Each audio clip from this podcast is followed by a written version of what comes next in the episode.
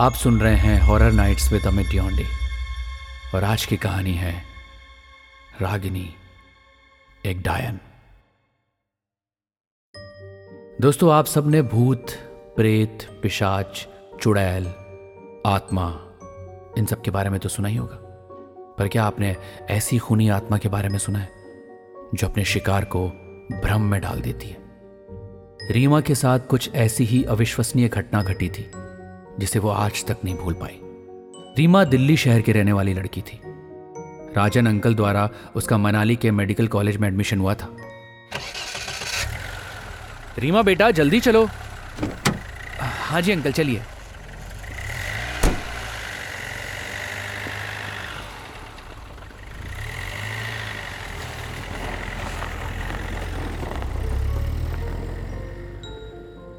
एक घंटे के सफ़र के बाद वो दोनों गर्ल्स हॉस्टल पहुँच गए थे। रीमा ये कमरा तुम्हारा है? अब तुम आराम से अपना सामान जमाओ और किसी भी प्रकार की कोई परेशानी हो तो इस नंबर पर कॉल कर देना, ओके? इतना कहकर राजन अंकल चले गए। रीमा ने देखा एक सुंदर लड़की उसके रूम में बैठकर उसे ही देख रही थी। उस लड़की ने बड़े ही रहस्यमय अंदाज में रीमा से कहा, हाय, मैं रागिनी, तुम्हारी रूममेट। हेलो मैं रीमा। रीमा ने मुस्कुराते हुए उससे हाथ मिला लिया, मगर रागिनी उसे बड़ी अजीब सी नज़रों से देख रही थी। रागिनी का रंग बहुत साफ़ था, वो बहुत गोरी थी। इतनी गोरी कि रीमा को पता नहीं क्यों उससे डर सा लगा। अगले दिन से रीमा कॉलेज जाने लगी। कॉलेज का अंतिम पीरियड डायसेक्शन का होता था। वहाँ मरे हुए शव पर चीर फाड़ करके स्टूडेंट्स को मानव अंगों की सर्जरी करनी सिखाई जाती थी। डायसेक्शन हॉल में कई मृत शरीर फॉर्मलिन सॉल्यूशन के अंदर पड़े रहते। उनको निकालकर उन पर चीर फाड़ करते सभी बच्चों को नोट्स बनाने होते थे। एक दिन जब डायसेक्शन पूरा हो गया तो बच्चों ने बॉडी को वापस उसी फॉर्मलिन सॉल्यूशन में डाल दिया और फिर सब बाहर आ गए। मगर रीमा ने देखा अपना फ़ोन वो डायसेक्शन हॉल में ही भूल गई थी तो वो वापस अंदर गई। अंदर देखा तो उसका फ़ोन वहीं टेबल पर रखा हुआ था। रीमा ने जैसे ही अपना फ़ोन उठाया, अचानक सामने का मंजर देखकर रीमा की आँखें फटी की फटी रह गईं। उसने देखा रागिनी वहाँ खड़ी हुई कुछ चबा रही थी। वो एक खुले ताबूत के पास खड़ी थी। नाक को सिकोड़कर, लाल लाल होंठों को गोल करके रागिनी ने अपनी क्रोध भरी हरी कांच जैसी आँखों से रीमा की तरफ़ देखा तो रीमा कांपती रह गई। रीमा ने जल्दी से अपना फ़ोन उठाया और भागकर सबके बीच आ गई। रीमा को रागनी का बर्ताव कभी कभी बहुत ही रहस्यमय लगता। वो रात को डिनर के एक घंटा पहले पता नहीं कहाँ चली जाती थी। ऐसे ही एक दिन डायसेक्शन हॉल में गलती से रीमा के हाथ में कैंची की नोक घुस गई और खून बहने लगा। रीमा रुई से घाव पर डिटॉल लगा रही थी कि अचानक रागनी ने उसका हाथ पकड़कर खून से बहती उंगली को मुँह में भर लिया। और रीमा हक्की भक्की रह गई। ये, ये, ये क्या कर रही हो रागिनी? छो, छोड़ो मेरा हाथ छोड़ो। उसने उसकी पकड़ से अपना हाथ छुड़ाना चाहा मगर रागिनी ने हाथ नहीं छोड़ा और इतनी तेज से बहता हुआ खून चूसने लगी कि रीमा को रागिनी के दांत उंगली में गड़ने लगे। रागिनी मेरी उंगली छोड़ो। वो बहुत ज़ोर से चिल्लाई। सारे स्टूडेंट रीमा को ऐसे देख रहे थे जैसे कि रीमा कोई पागल लड़की हो। रीमा की तरफ़ अजीब नज़रों से देखती हुई रागनी अपने होठों पर ज़ुबान फिराती हुई दूसरी टेबल पर चली गई। घबराहट और डर के मारे जल्दी से उसने अपना वाइट एप्रिन पहना और बाहर निकल आई। रीमा ने उस रूम को छोड़ने का निश्चय कर लिया था। रीमा सीधे अपने वार्डन रूम में गई। मैम रा, रागिनी साधारण लड़की नहीं है वो एक खून पीने वाली पिशाचनी है। मैंने अपनी आँखों से उसे जानवर की तरह खून पीते देखा मैम। देखो रात में हॉरर मूवी कम देखा करो तुम। अगर तुम्हें उस रूम में प्रॉब्लम है तो सीधे सीधे भी बोल सकती हो। बेवकूफ़ी वाले बहाने मत बनाओ। आपको क्या लगता है? मैं मैं मैं बेवकूफ़ हूँ? मैं कोई बेवकूफ़ नहीं हूँ मैम। मैं जो कह रही हूँ सच कह रही हूँ। रीमा की बात सुनकर वार्डन गुस्से से बोली तुम्हें बेवकूफ़ नहीं तो और क्या कहूँ? उस रूम में तुम अकेले रहती हो और तुम किस रागनी की बात कर रही हो? रागिनी नाम की कोई लड़की उस रूम में नहीं रहती है। तुम अकेले रहती हो उसमें। वार्डन की बात सुनकर रीमा के पैरों तले ज़मीन खिसक गई। रीमा के डर के मारे रोंगटे खड़े हो गए तभी उसके कानों में वार्डन की आवाज़ टकराई। और तुम्हारे बारे में तरह तरह की बातें मेरे पास आते रहती हैं। पता है तुम्हारे बारे में लड़कियाँ क्या कहती हैं? क्या क्या क्या कहती हैं? यही कि तुम अकेले अकेले किसी से बातें करते रहती हो? अचानक चीखने लगती हो? पहले तो मैंने इन सब बातों पर विश्वास नहीं किया था, मगर अब तुम मुझसे आकर ऐसी बातें कर रही हो कि रागिनी कोई साधारण लड़की नहीं है, पिशाचनी है। अरे, जबकि रागिनी नाम की कोई लड़की तुम्हारे रूम में रहती ही नहीं है।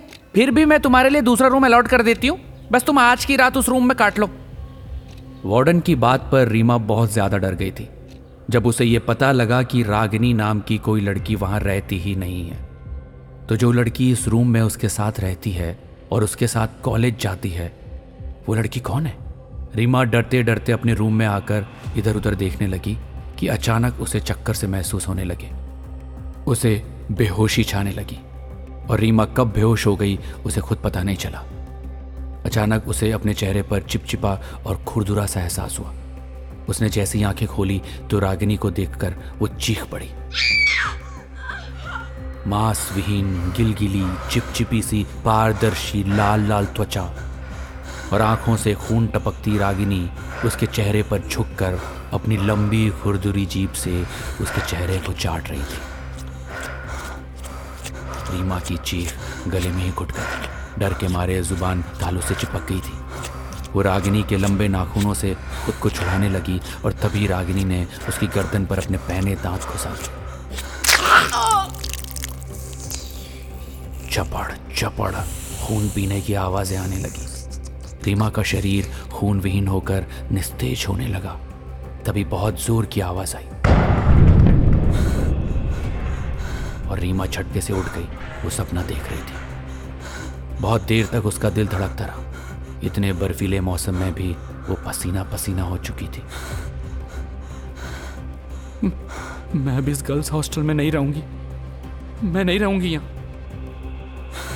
ये बुदबुदाते हुए उसने वार्डन के कमरे में पहुंचकर जैसे ही रूम का दरवाज़ा खोला तो वहाँ मरी हुई लड़कियों की सफ़ेद जर्द लाशें पड़ी देख उसके प्राण हलक में आ गए।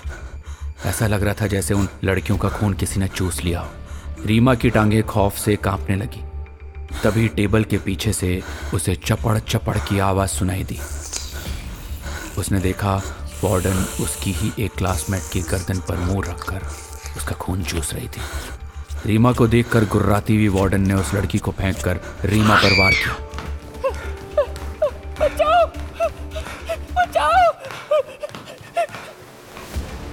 कहती हुई रीमा भागने लगी। तभी वार्डन के लंबे गंदे खून से सने नाखूनों ने रीमा की गर्दन दबोच ली। माइनस से भी नीचे गिरते उस बर्फीले मौसम के कारण ठंड से जमकर वो बेहोश हो चुकी थी। होश आने पर उसने खुद को हॉस्पिटल के बेड पर पाया। तभी एक नर्स ने कहा, घबराइए नहीं, आप ठीक है। अगर समय पर आपको यहाँ नहीं लाया जाता तो आप बर्फ़ में जमकर अपनी जान खो देती। रीमा को बहुत ज़्यादा कमज़ोरी महसूस हो रही थी। उसका गला खुश्क हो रहा था। उसने होठों पर ज़ुबान फिराई और चढ़ रही खून की बोतल को देखा, जिसका खून ट्यूब के ज़रिए उसके शरीर में जा रहा था। लेटे लेटे उसको लगा, उसकी पीठ में दोनों साइड कुछ गड़ रहा है। होठों के कोनों में खिंचाव सा महसूस हो रहा है। रीमा को बहुत बेचैनी होने लगी। प्यास के मारे होठ सूखने लगे। गले में कांटे से चुभने लगे थे। झटके से उसने हाथ में जा रही खून की ट्यूब खींची और मुँह में लेकर सुड़क सुड़क पीने लगी। उसको खून पीता देख सामने से आ रही नर्स चीख पड़ी। रीमा फिर बेहोश होकर गिर पड़ी। अचानक बेहोशी में रीमा को लगा जैसे कि बहुत दूर से कोई आवाज़ उसके कानों में टकरा रही है। उसे अपना शरीर हिलता हुआ सा महसूस हुआ। अचानक उसे ऐसा महसूस हुआ जैसे कि किसी ने उसके ऊपर पानी फेंका हो। रीमा तुरंत उठकर बैठ गई। उसने देखा कि हॉस्टल की कुछ लड़कियाँ उसे घेरे हुए बैठी हुई थी और वार्डन उसे टेंशन भरी नज़रों से देख रही थी। तुम बुरी तरह से बेहोश हो गई थी? अगर तुम कुछ देर तक होश में नहीं आती ना तो हमें तुम्हें हॉस्पिटल एडमिट करना पड़ता। रीमा अपने हाथ पैरों को देखने लगी। उसने देखा उसके हाथ पैर सही सलामत थे। बहुत देर तक रीमा इसी कंफ्यूजन में रही कि कहीं वो अभी भी सपना तो नहीं देख रही है। लेकिन रीमा को एहसास हो गया था कि वो सपने से अब बाहर आ चुकी है, जो बिल्कुल हकीकत जैसा था। रीमा जानती थी कि अगर वो अपने साथ हुई घटना को इन सब लोगों को बताएगी तो शायद इनमें से कोई भी उसकी बात पर यकीन नहीं करेगा। रीमा ने तुरंत अपना सामान पैक किया और उसी दिन बस पकड़कर अपने घर दिल्ली चली गई।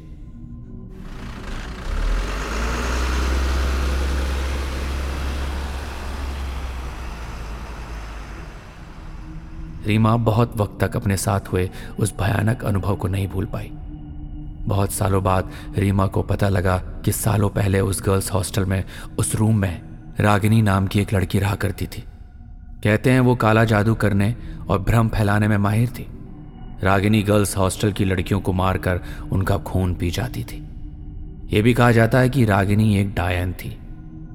रागिनी की रहस्यमय हालत में मौत भी पचास साल पहले उसी कमरे में हुई थी।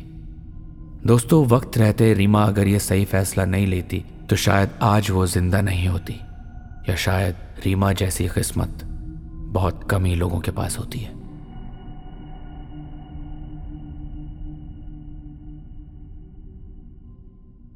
ऐसे ही इंटरेस्टिंग पॉडकास्ट और ऑडियो स्टोरीज के लिए सुनते रहिए ऑडियो पिटारा ऑडियो पिटारा सुनना ज़रूरी है।